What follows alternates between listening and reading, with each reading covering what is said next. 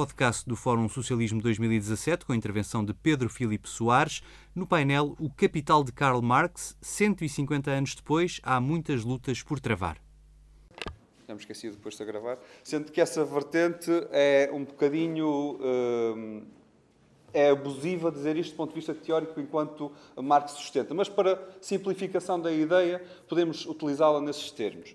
Se há um dia de trabalho de um trabalhador, se a única coisa que ele vende, porque numa, na, na economia de mercado ele não tem meios de produção e por isso é que se sujeita a trabalhar para um empregador, que é quem detém os meios de produção, se esse empregador tem para criar uma mercadoria que juntar os meios de produção e a força de trabalho, então o que sai dali, se gera um lucro, é porque de algum lado tem que vir esse lucro. Se a natureza não se transforma por si própria, eh, pode haver aumentos tecnológicos, mas em regra eles por si só não explicam a formação do lucro, então a formação do lucro está do lado da força de trabalho.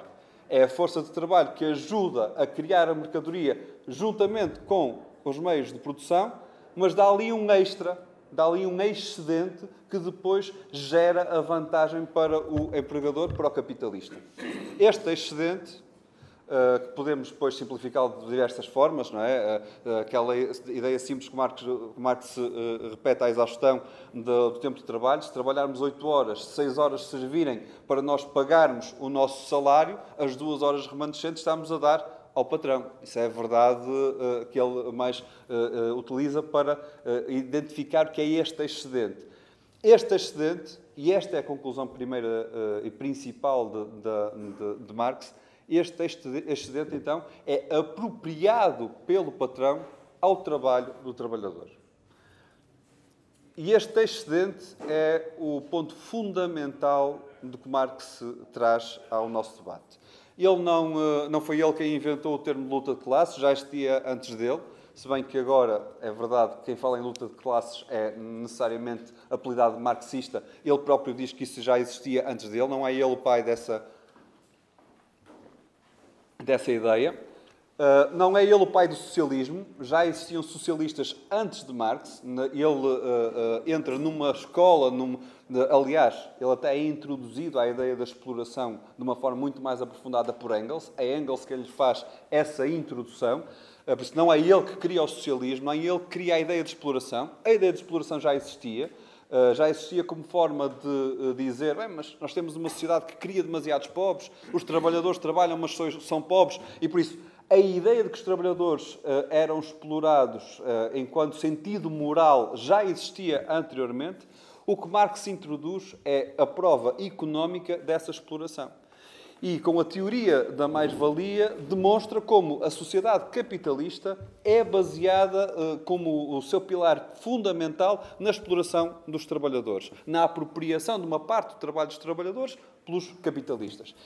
Isto é fundamental para um debate teórico que existia na altura, é fundamental para a clarificação do que era o, funcionamento do, capitalismo e onde se colocavam então os trabalhadores. Já não era uma questão da moral, que poderia ser resolvida através da caridade ou através da boa vontade dos mais ricos, era uma, uma uh, questão da injustiça do próprio sistema que criava, pela sua natureza, uma exploração e que se baseava nessa exploração para existir. Ora, então, consequência desta afirmação, o capitalismo é injusto e, por isso, o socialismo faz mais eh, força ainda do que fazia antes de termos esta consciência. Se há uma apropriação desse excedente, é esse excedente depois utilizado para que o capitalista possa evoluir na sua posição. Uma das análises que Marx também uh, aprofunda face ao que existia da economia clássica é a necessidade do capitalismo se reproduzir. O capitalismo tem que estar permanentemente em crescimento. Depois há, uh, no lado da economia clássica, diversas definições para este crescimento. De forma maioritária, Uh, dizem que o crescimento deveria ser pelo menos 3% ao ano. E, é, e, nós, se vocês repararem nas notícias, houve-se muitas vezes essa vontade do crescimento de 3% ao ano. Se for muito mais do que isso, é porque há um sobreaquecimento da economia. Se for menos do que isso, é porque não está uh, a criar ou não está no seu ponto ótimo de funcionamento. Isso é, é, é sendo discutível, porque a, a, a, verdade teórica do lado disto é discutível mesmo do lado dos economistas clássicos. Para Marx, ele não discutia as percentagens. O que ele dizia era, para funcionar o capitalismo, tem que estar em permanente crescimento. Porquê? Porque um capitalista só sobrevive em concorrência com outro se for mais capaz do que ele, senão a sua empresa vai à falência, perde nesta disputa direta. Só será mais capaz que o capitalista que está ao lado se das duas uma, no processo de formação então do seu lucro, ou tiver um avanço tecnológico de maquinaria que lhe dê uma vantagem concorrencial com o outro, ou tiver uma forma de exploração de trabalhadores que lhe dê uma vantagem concorrencial com o outro. E este modelo de concorrência então tem inerente a ideia de que há um reaproveitamento constante do excedente. E por isso que o capitalista vai ficando mais forte sempre que o seu excedente, que retirou do trabalho dos trabalhadores, lhe for chegando ao bolso. E ele vai crescendo com essa capacidade que lhe é dada não por si próprio, não pela sua capacidade intrínseca enquanto capitalista, mas sim pelo poder que lhe é dado através da expropriação que ele faz no trabalho dos trabalhadores. Este, uh, eu simplifiquei aqui cerca de mil páginas do Capital e por isso uh, aqueles que são mais puristas que tenham lido com muita atenção o Capital espero que não me lixem à saída desta sala porque eu garanto-vos que não mereço tal coisa. Uh, esta esta forma de ver o capital, o capitalismo, é nova e é curioso porque nós, 150 anos depois, estamos a discutir ainda aqui uma obra como estas, é curioso como muitas destas premissas continuam completamente válidas. Uma consequência que Marx retira desta necessidade de crescimento constante do capitalismo é que ele é também constantemente confrontado com limites. Quer seja limites à mão de obra disponível, quer seja limites a, a, a, aos meios de produção disponíveis, quer seja limites a, a, às, eh, aos meios naturais disponíveis para poder transformar, eh, quer seja limites eh, como limites ambientais, apesar de Marx não ter ainda, na altura, não havia essa ideia de necessidade de manutenção do, do ambiente, não estamos a falar há 150 anos atrás, era um conceito diferente, mas havia, há, dizia ele, há limites a esta evolução do capital. E para além destes limites, que eram aceitos por uh, todos, havia limites que o Marx dizia que o próprio capital introduzia a si próprio. Porque não é possível estar permanentemente a crescer através de um aumento constante da exploração dos trabalhadores, sem com isso fazer descer a taxa da exploração. Isto é um, uma coisa um bocadinho esquisita. Vou tentar simplificar. Se nós temos a ideia que está permanentemente uma economia em crescimento.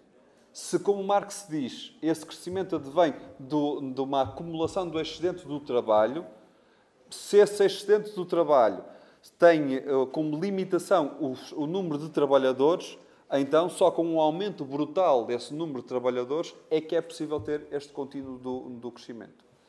Ou só com uma acumulação brutal do conhecimento adquirido, da exploração adquirida, que é, por exemplo, os meios de produção. A partir do momento em que os meios de produção vão ficando cada vez mais concentrados nas mãos de capitalistas, são trabalho acumulado, são a exploração passada que se foram acumulando naqueles que foram ficando com excedente.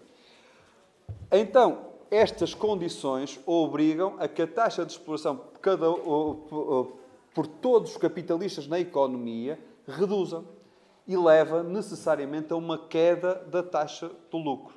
E essa queda da taxa de lucro é o que nós depois vemos na prática como recessões, quando são menos maus, menos má, quando é menos, menos profunda, como crises económicas quando é mais profunda.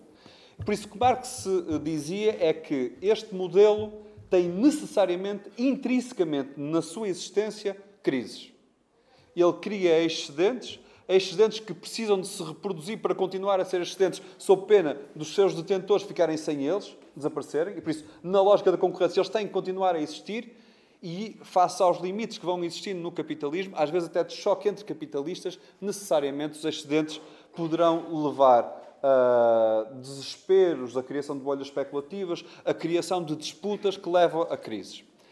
E esta uh, ideia de crise, da crise cíclica do capitalismo é uma ideia negada muitas vezes pelos capitalistas, pelos economistas clássicos.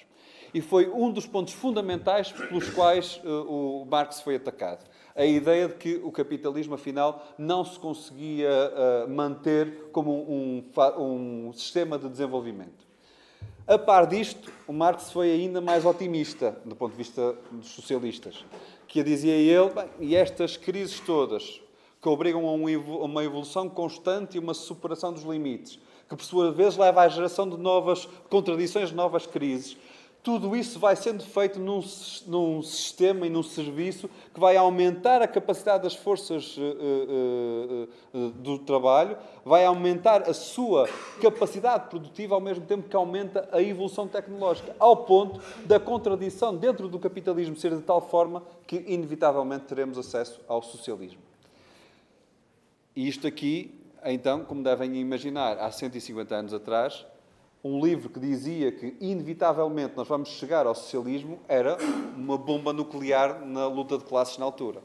E foi, de facto, esse um dos pontos uh, também mais uh, críticos para o Marx conseguir ganhar marxistas, ganhar pessoas que, enquanto socialistas, analisavam a economia e com isso provavam que o socialismo era o que eh, se seguiria ao capitalismo, ao mesmo tempo, à medida que o capitalismo ia uh, sobrevivendo às suas crises e nós não tínhamos o advento do, do, do socialismo à escala uh, global, era um motivo de crítica que lhe ia sendo feito. Afinal, Marx era um profeta uh, do, do, do, desastre que, na prática, não estava, tinha prometido algo que não acontecia. Isto é, alguns dirão, isso é disputa política, não é disputa económica, mas é isso que está exatamente aqui em causa. Fazendo uma agora uma transição rápida do, das teorias, das questões do capital para os concretos da nossa uh, uh, relação económica atual e dos, dos pilares desta, desta nossa relação económica à escala mundial. Marx foi declarado morto logo uh, décadas depois da sua existência. Ironia histórica, foi de certa forma declarado morto até por aqueles que se diziam socialistas reais. Uh, aqueles mais atentos à história da União Soviética saberão que Stalin uh, uh, tentou fechar os arquivos de Marx, dos manuscritos de Marx e de Engels, e dizendo que o único marxismo que existe agora, no tempo do imperialismo, é o de, o marxismo de Lenin, e eu, Stalin, sou o melhor aluno de, de, Lenin e por isso eu é que sei que é que de Lenin nós devemos aproveitar. Até aqueles que se diziam socialistas, que advogavam a defender uma sociedade uh, que tinha a análise marxista e, o, e, o seu, e a sua, o seu objetivo de transformação uh, uh, aqui a beber a essa gênese, tentaram fechar aqui esta, esta força, que era a força de Marx, a sua avaliação económica. Mas se isto é verdade do lado dos socialistas, é ainda mais verdade do lado dos capitalistas. E por isso Marx foi tentado colocar uh, uh, na gaveta, sendo desacreditado por quem queria, em primeiro lugar, dizer que o capitalismo não era um sistema de crises, acima de tudo, concluir que o capitalismo não era baseado na exploração da mais-valia uh, dos trabalhadores. Porque aqui, ao desmontar estas duas ideias, está a desmontar-se a ideia de que o capitalismo é um sistema injusto. E isso é um fator de pressão, um fator de disputa, de apoio popular para esse sistema ou para a mudança dele. O que é que nós assistimos então a, a esta relação do mundo com Marx? É curioso como sempre que há uma crise no capitalismo, Marx renasce. É quase como as, é o próprio capital que dá vida a Marx. Nós olhamos para a crise dos anos 70, a crise do petróleo, e uh, Marx foi novamente redescoberto por uns quantos capitalistas após essa crise. Olhamos para a crise dos anos 90 e novamente aumentaram as vendas de Marx após essa crise. Uh, olhamos para a crise de 2007-2008 e basta ver agora pessoas que nós já, nos, já conhecemos melhor, uh, Lagarde, do FMI, já vem, vem utilizar termos marxistas para explicar porque é que houve a crise e ela que era um problema de desigualdades. Uh, Jorge Soros, um dos capitalistas à escala uh, uh, mundial, veio dizer que bem, o que explica esta crise é Marx. e isto demonstra como, afinal, sempre que há um abanar dos pilares do capitalismo, aquele que previu que o capitalismo de facto tinha pés de barro, é quem é depois uh, utilizado para explicar como é que funciona. E por isso chego agora ao motivo para estar aqui a falar sobre Marx, quer dizer, era o que mais faltava, 150 eh, anos depois do homem ter escrito o primeiro livro do Capital, que fossem os capitalistas a dizerem como é que nós vamos agora lembrar uh, Marx. Não, é? Não, não faz sentido que nós lhes deixemos a eles esse legado. Ainda para mais porque eles não têm interesse nenhum em aprender, têm interesse em desconstruir, em destruir. Uh, e é importante, eu não acho que nós vamos ter uma, uma, defesa dogmática de Marx, é importante, até porque eu acho que o próprio Marx uh, estaria aberto a isso. É importante nós termos uma visão crítica do capital, confrontá-lo de forma dialética com a realidade e ver o que é que ainda é válido, o que é que já deixou de ser válido. E há coisas lá que são datadas. Agora, uma das vantagens que Marx teve ao escrever o Capital é que ele não quis escrever a descrição do sistema capitalista de 1850 quis descrever teoricamente como é que funciona o sistema capitalista. Antevindo muitos dos uh, adventos uh, que depois se materializaram, uh, conseguindo com isso perceber dinâmicas dentro do capitalismo, não tendo a noção de outras coisas que se materializaram fruto da disputa económica. Muitos economistas dizem, bem, mas Marx não anteviu a alteração do padrão de, de ouro, que eh, atualmente já não existe, na prática, nos tempos de Marx era o que existia para eh, validar o, o, a forma como o dinheiro existia nos bancos. Está bem? Isso aconteceu há 40 anos, 50 anos atrás. Uh, não se pode esperar que, que Marx antevisse isso. E, e, mais, aconteceu depois de uma potência hegemónica, os Estados Unidos da América, terem tido um processo com duas guerras mundiais que levou a ter um poder capaz de dizer a moeda é o dólar e a partir de agora o, o dólar nem sequer tem nenhuma ligação uh, uh, ao ouro. É, é de esperar que, essa, que a vida seja mais rica do que uma, uma, um escrito em pedra. Mas o que Marx fez, ao contrário do que alguns marxistas dogmáticos tentam dizer, não foi tentar uh, fechar o futuro foi tentar dar pistas para explicar como é que o sistema capitalista seria desenvolver. E aí eu acho que é extraordinário. Até mais no, no Grande Raíces do, que do que no Capital, ele até explica como é que a tecnologia pode ajudar a evoluir uh, o capital, que novos desafios, novas contradições, como é que evolui. Então, situação uh, económica geral. Como é que nós explicamos o que aconteceu depois da Segunda Guerra Mundial, do ponto de vista económico, à luz do, do olhar marxista? Nós tivemos durante 20 anos, entre os anos 50 e os anos 70, uma manutenção da luta de classes com alguma estabilidade. Fruto do pós-guerra e fruto da existência de um bloco soviético que era visto como contraponto ideológico ao mundo comunista, existia uma disputa sobre uh, uh, o que seria um bom sistema para a gestão da sociedade.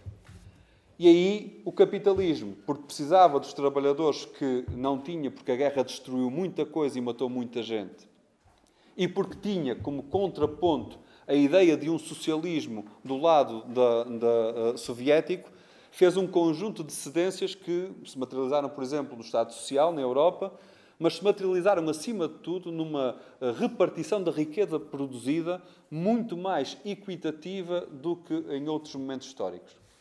Atenção que eu quando digo muito mais equitativa, não estou a dizer que é equitativa, nem sequer que é justa. É que é mais equitativa. A taxa de exploração não era tão elevada quanto noutros momentos históricos. Não quer dizer que não havia exploração, ela continuou a existir. Ao longo de mais de 20 anos, essa eh, taxa de exploração permitiu alguns excedentes, mas não era a taxa necessária para o capital ficar satisfeito e aí começou a existir a, a contradição de um dos limites do capital, que é o limite do lado do trabalho. Se os trabalhadores não aceitavam baixar a sua cota-parte de riqueza na produtividade uh, alcançada, então teria que haver uma forma de mexer com, este, com esta relação de forças. E a crise do petróleo na, nos anos 70, a par das guerras que foram existindo e das disputas que foram sendo colocadas em causa, foram boas desculpas para alterar drasticamente a relação que existia entre trabalho e capital. Feita de uma forma drástica, mas não visível de uma forma drástica.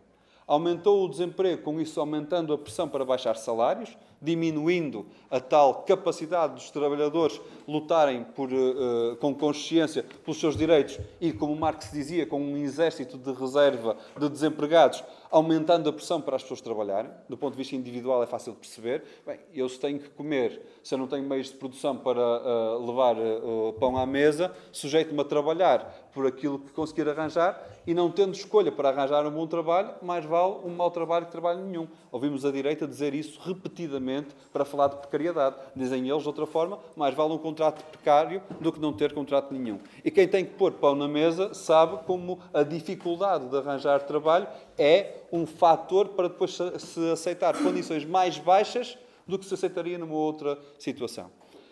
O, taxa, o, aumento do desemprego nesse contexto foi importante para baixar essas reivindicações do trabalho.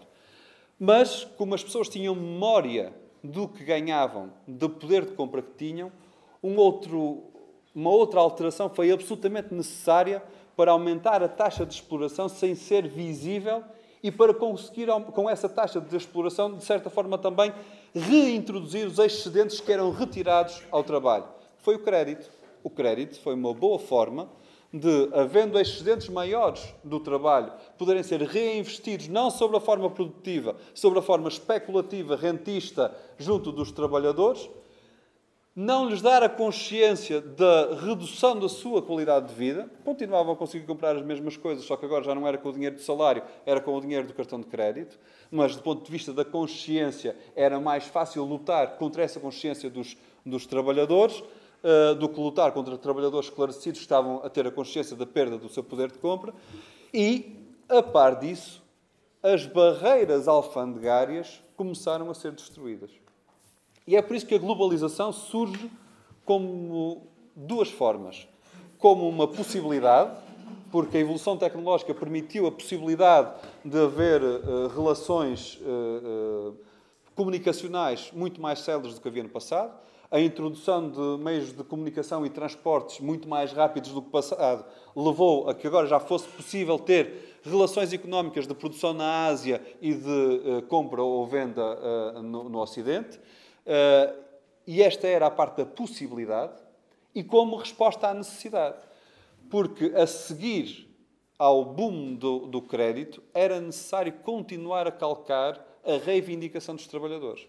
E aí, aquilo que nos chegou cá um bocadinho mais tarde, mas que nós nos lembramos bem, a ideia de que pá, nós temos que, que aceitar salários mais baixos, que assim, na China trabalham muito mais barato que nós. É impossível a nossa empresa sobreviver se não baixar um bocadinho as regalias, não há hipótese. E esta narrativa que eh, foi muitas das vezes introduzida nas empresas em Portugal nos anos 90, no início dos anos 80 já era a norma, quer nos Estados Unidos, quer no centro da, da Europa. E porquê, então? Mais uma vez, para fragilizar do lado do trabalho a capacidade de reivindicação, a consciência que os trabalhadores tinham, para quê?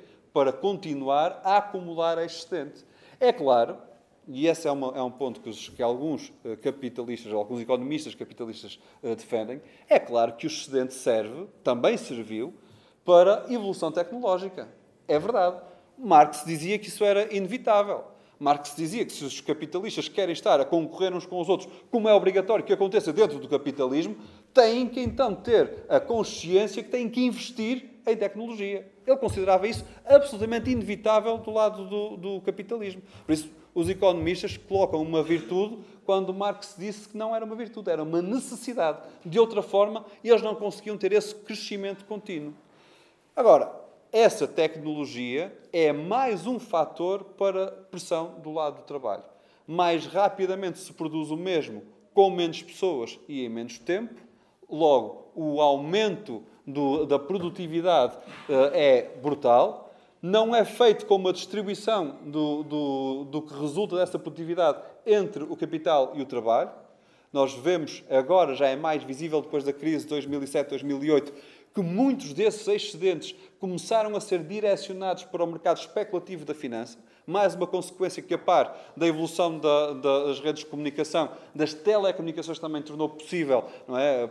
Uh, no, no, no final dos anos 80, o chamado Big Bang da, da, da, finança era a possibilidade de, de manhã se estar a negociar ações na Ásia, à tarde na Europa e à noite nos Estados Unidos. Era, foi esse, isto anteriormente era impossível. Não, não havia capacidade tecnológica para o efeito. Por isso, essa, essa nova capacidade que foi dada pela tecnologia foi imediatamente aproveitada para direcionar excedentes do capital. E é por isso que nós, quando chegamos a 2007, 2008, nós somos confrontados com um conjunto de fatores previsíveis e antecipados pela, economia, pela teoria económica marxista que se materializaram todos ao mesmo tempo. A falta de uh, rendimentos do trabalho, a taxa de exploração do fator de trabalho, levou a que o crédito tivesse disparado, particularmente o crédito à habitação. A necessidade de direcionar excedentes do trabalho para a economia produtiva tornou-se menos interessante a partir do momento em que, na especulação do casino das bolsas e dos mercados derivados dos bancos, se tinha taxas de retorno muito maiores e, por isso, essa evolução foi brutal, curiosamente, à custa dos mesmos. Se, uh, aqueles que têm mais conhecimento económico Lembrar-se-ão que há 10 anos atrás, quando discutíamos a crise do subprime, o que estávamos a discutir não era só as falências das famílias nos Estados Unidos e com isso as entregas das casas aos bancos, é que essas entregas das casas aos bancos não eram só aquele banco.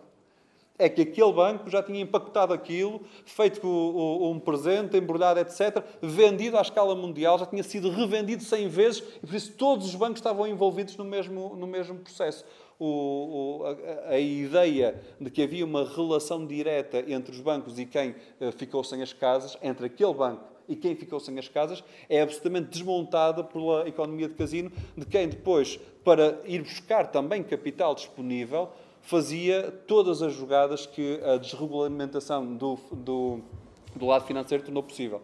E isso em 2008 também foi visível, quando se afinal se percebeu que uma queda uh, no mercado imobiliário dos Estados Unidos tinha impacto nos Estados Unidos, tinha impacto na Europa, tinha impacto na Ásia, porque os excedentes criados nas diversas partes do mundo, sem barreiras de, de comunicação, de deslocação de capital e com necessidade de ir uh, colocar esse capital, esse excedente, para competir entre capitalistas, então criaram aqui uma bola de neve tal especulativa que quando se abriu o frigorífico que dizia que estava cheio, afinal estava vazio, não havia sequer uma garrafa de cerveja para a mostra e uh, uh, o bar entrou em parafuso. E esse, esta, esta crise 2007-2008, uh, explicada do ponto de vista capitalista, falta, do ponto de vista marxista, falta um termo, que é aplicado em, nos anos 70, é aplicado nos anos 90 na crise asiática e é, obviamente, aplicado no, nos anos de 2007, 2008, que é, uh, foi uma crise de sobreprodução. Nós tivemos aqui uma sobreprodução, uma disponibilidade de capital excedente demasiado grande, que depois levou a que ele não se conseguisse reproduzir e, logo, como Marx disse, em cada uma destas crises teve necessariamente de haver uma destruição de capital para haver uma regeneração da atividade do capitalismo. A novidade, que não é novidade de 2017. Ah, o que é que significa isto de destruição de capital? Significa falências de empresas, significa falências de famílias, significa aquilo que nós vimos em Detroit, não é? Fábricas uh, abandonadas. Isso são processos de destruição de capital. Não tem necessariamente que ver apenas e só com pessoas a ficarem pobres. Processos de destruição de capital são é, no fundo, destruição de riqueza. É eu ter uh, adquirido algo, ter uh, colocado algo debaixo da minha uh, alçada, ter assumido a perspectiva de algo que depois vale muito menos porque a sua importância foi destruída. como é que nós vemos o que é que, que é, que é o original, ou pelo menos o que é original na sua escala, na crise de 2007-2008? É que o processo de destruição de capital, ao contrário do que diziam muitos, uh, ou que defendem muitos economistas uh, uh, capitalistas clássicos, chamamos o que quisermos, não foi assumido pelo próprio capitalismo. Aquela ideia de Marx, aquela imagem muito simples, que é o capitalismo é o peixinho grande que vai comendo os pequenos, que as crises de sobreprodução se resolvem com destruição de, de, de capital e que nessas crises o que, o que, sobrevive é o mais forte e por isso as próprias crises são fatores de acumulação de capital. Nós vemos isso nos bancos, por exemplo. Os bancos agora uh, são cada vez maiores e cada vez menos porque houve um processo de concentração. Não foi ou não tinha sido à escala 2007-2008 forçado cada um e cada uma de nós a pagar essa destruição de capital. Mas foi o que aconteceu. Nós, na prática, jogamos dinheiro público, dinheiro que era preciso para pagar salários, para pagar pensões, para pagar serviços públicos. Nós jogamos esse dinheiro para ser destruído. Do ponto de vista capitalista, foi isto que aconteceu. E basta ver o que aconteceu aos bancos todos por aí fora e percebemos que foi exatamente isso que aconteceu. O processo de destruição do BES é um bom exemplo disso, dos diversos bancos à escala europeia. Quer dizer, aqui em Portugal temos também vários para, para a troca se, se, com, eles. Uh, todo esse processo de destruição de capital teve aqui uma conivência do poder político e uma anuência de, dos cidadãos e das cidadãs porque não perceberam o que aconteceu brutal. O próprio resgate feito a Portugal, eles chamam de resgate o dinheiro que nos deram da Troika, serviu apenas e só para destruir dinheiro, garantindo que os balanços dos bancos do centro da Europa não eram beliscados. Se nós olharmos para o dinheiro que nos veio da Troika, ele foi imediatamente devolvido aos bancos franceses, alemães e holandeses que nos tinham emprestado dinheiro previamente. E por isso, ele não foi utilizado para criar nada em Portugal, ele foi utilizado para minorar a destruição de capital no centro da eh, Europa. E é isto que foi a crise 2007-2008. Eh, Uma crise de sobreprodução capitalista, das mais diversas formas. Por isso é que fábricas fecharam, estavam dispostas a produzir, não havia quem, quem comprasse as, as coisas sobre produção, mas acima de tudo a sobreprodução financeirizada a, a, a, criação de mecanismos e mecanismos e mecanismos de uma miríade de instrumentos financeiros que uh, depois foi saber não havia quem os comprasse porque eles agora nós podemos dizer eles não valiam nada mas também uh, para o ponto de vista de transação deste uh, processo essa verdade não valiam nada era verdade em 2007 como era verdade 10 anos antes. Eles também 10 anos antes não valiam nada. Do ponto de vista de produção capitalista como Marx explica eles deixaram de valer alguma coisa porque deixou de haver vontade para os comprar. E isso é que gerou a crise sobre produção financeira também. Para terminar, o que é que esta evolução nos diz sobre o que aí vem? Em primeiro lugar, que 150 anos depois, Marx uh, não acertou em tudo, mas ainda vale a pena ser relido. Os trabalhadores continuam a ser explorados e essa base de exploração é também uma fonte da possibilidade de emancipação dos trabalhadores. A consciência dessa exploração é fator de emancipação, de agregação de lutas. Em segundo lugar, o capitalismo é um sistema que não responde à vontade que as pessoas têm de uma vida estável, de, de riqueza, de uh, uh, capacidade de viver com uh, algum desafogo, mas sem estar sempre com o credo na boca. O capitalismo não responde a isto. Segundo, e eu não aflorei isso, mas o que Marx diz é que estas crises tenderão a ser cada vez mais rápidas e por isso nós tenderemos a assisti-las cada vez mais com destruição de, de, de, riqueza que vai bater ao bolso das nossas sociedades como um todo, isto é, vai levar à destruição do emprego, vai levar à destruição do Estado Social,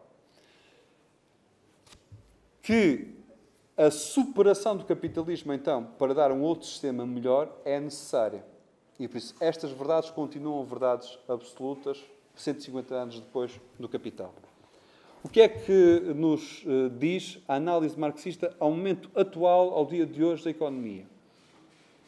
Vocês devem ter, se, se durante as férias, agora no verão, olharam para os jornais, para as capas dos jornais uma outra vez, viram novamente um recrudescer do crédito, mais uma forma de colocar excedentes na uh, uh, economia para uh, continuar a dar mais retorno desse, desse capital.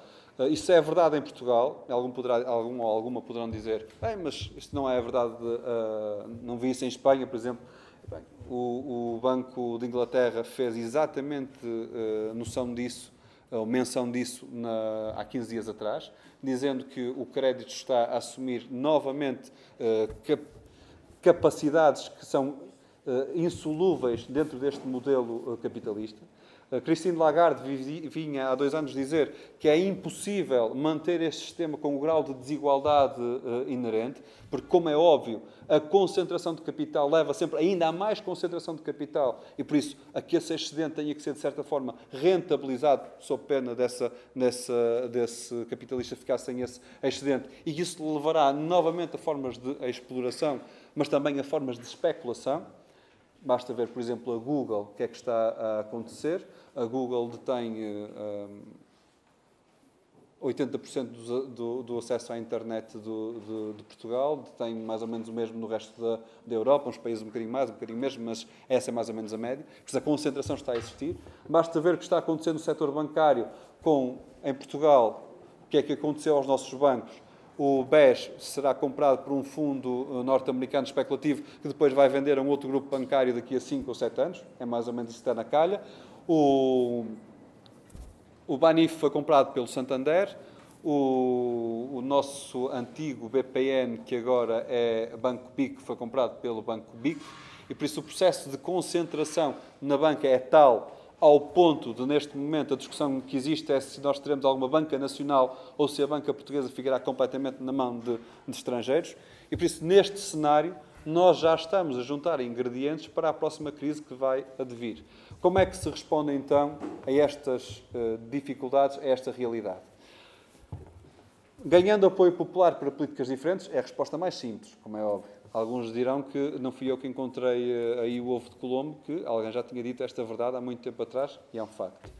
Mas isto é importante porque nós, ao lutarmos por uma maior distribuição de riqueza em Portugal, estamos, de facto, a lutar por um horizonte socialista para a, a, a, nossa luta de transformação da sociedade, mas também estamos a lutar para adiar uma crise que se vai abater sobre nós, porque a desigualdade fomenta a crise, logo, mais igualdade reduz a crise. O aumento do salário mínimo nacional é, para isso, um instrumento fundamental para que possamos ter aqui um avanço. A capacidade de lutar contra a precariedade, idem. A precariedade é um elemento para redução da reivindicação do trabalho, entenda-se, reivindicação da cota parte da riqueza que vai para o trabalho, e por isso combate à precariedade também é o combate à concentração de, eh, de capital uh, e a capacidade de nós, conscientes desta exploração e desta instabilidade capitalista, trazer mais gente para o lado da luta socialista. Este é o desafio que está em cima da mesa.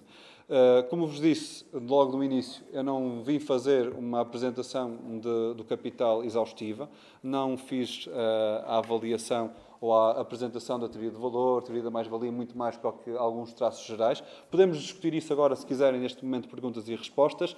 Eh, eu, se, se preferirem, ou se acharem que é preciso mesmo um, uma apresentação muito mais aprofundada, então o desafio que eu faço é aquele desafio que eu acho que é o mais importante, é que nós nos juntemos depois umas semanas a fio uh, para podermos estudar o capital, porque esse é que seria uh, o ponto mais fácil para podermos avaliar aprofundadamente uh, o capital e acho que vale a pena.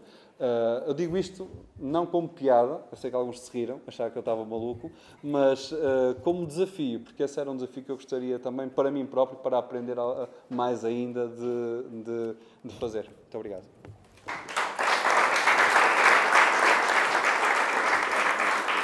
Sim, agora já estou.